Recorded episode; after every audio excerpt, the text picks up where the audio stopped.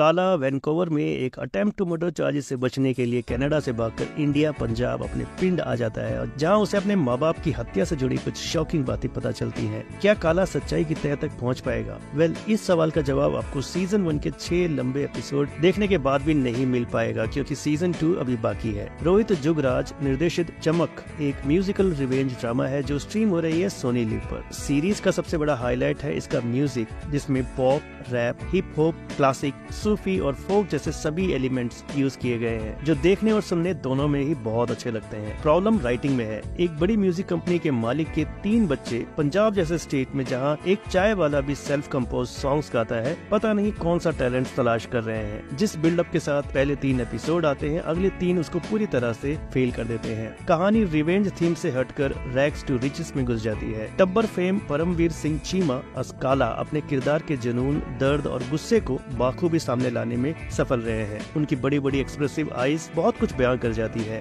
बाकी कलाकारों में ईशा तलवार, मनोज पावा, मोहित मलिक, प्रिंस कंवलजीत सिंह और मुकेश छावड़ा का काम सराहनीय है। स्पेशल अपेयरेंस में काफ़ी सारे पंजाबी सिंगर्स दिखते हैं, मगर गिप्पी ग्रेवाल के अलावा बाकी सब कैमियोज उतने इफ़ेक्टिव नहीं लगते। बहरहाल, चमक को अगर याद रखा जाएगा तो सिर्फ़ इसके सोलफुल म्यूज़िक और परमवीर के शानदार परफॉर्मेंस के लिए। चमक को फ़िल्म की बात की रेटिंग रहेगी 2.5 स्टार्स की।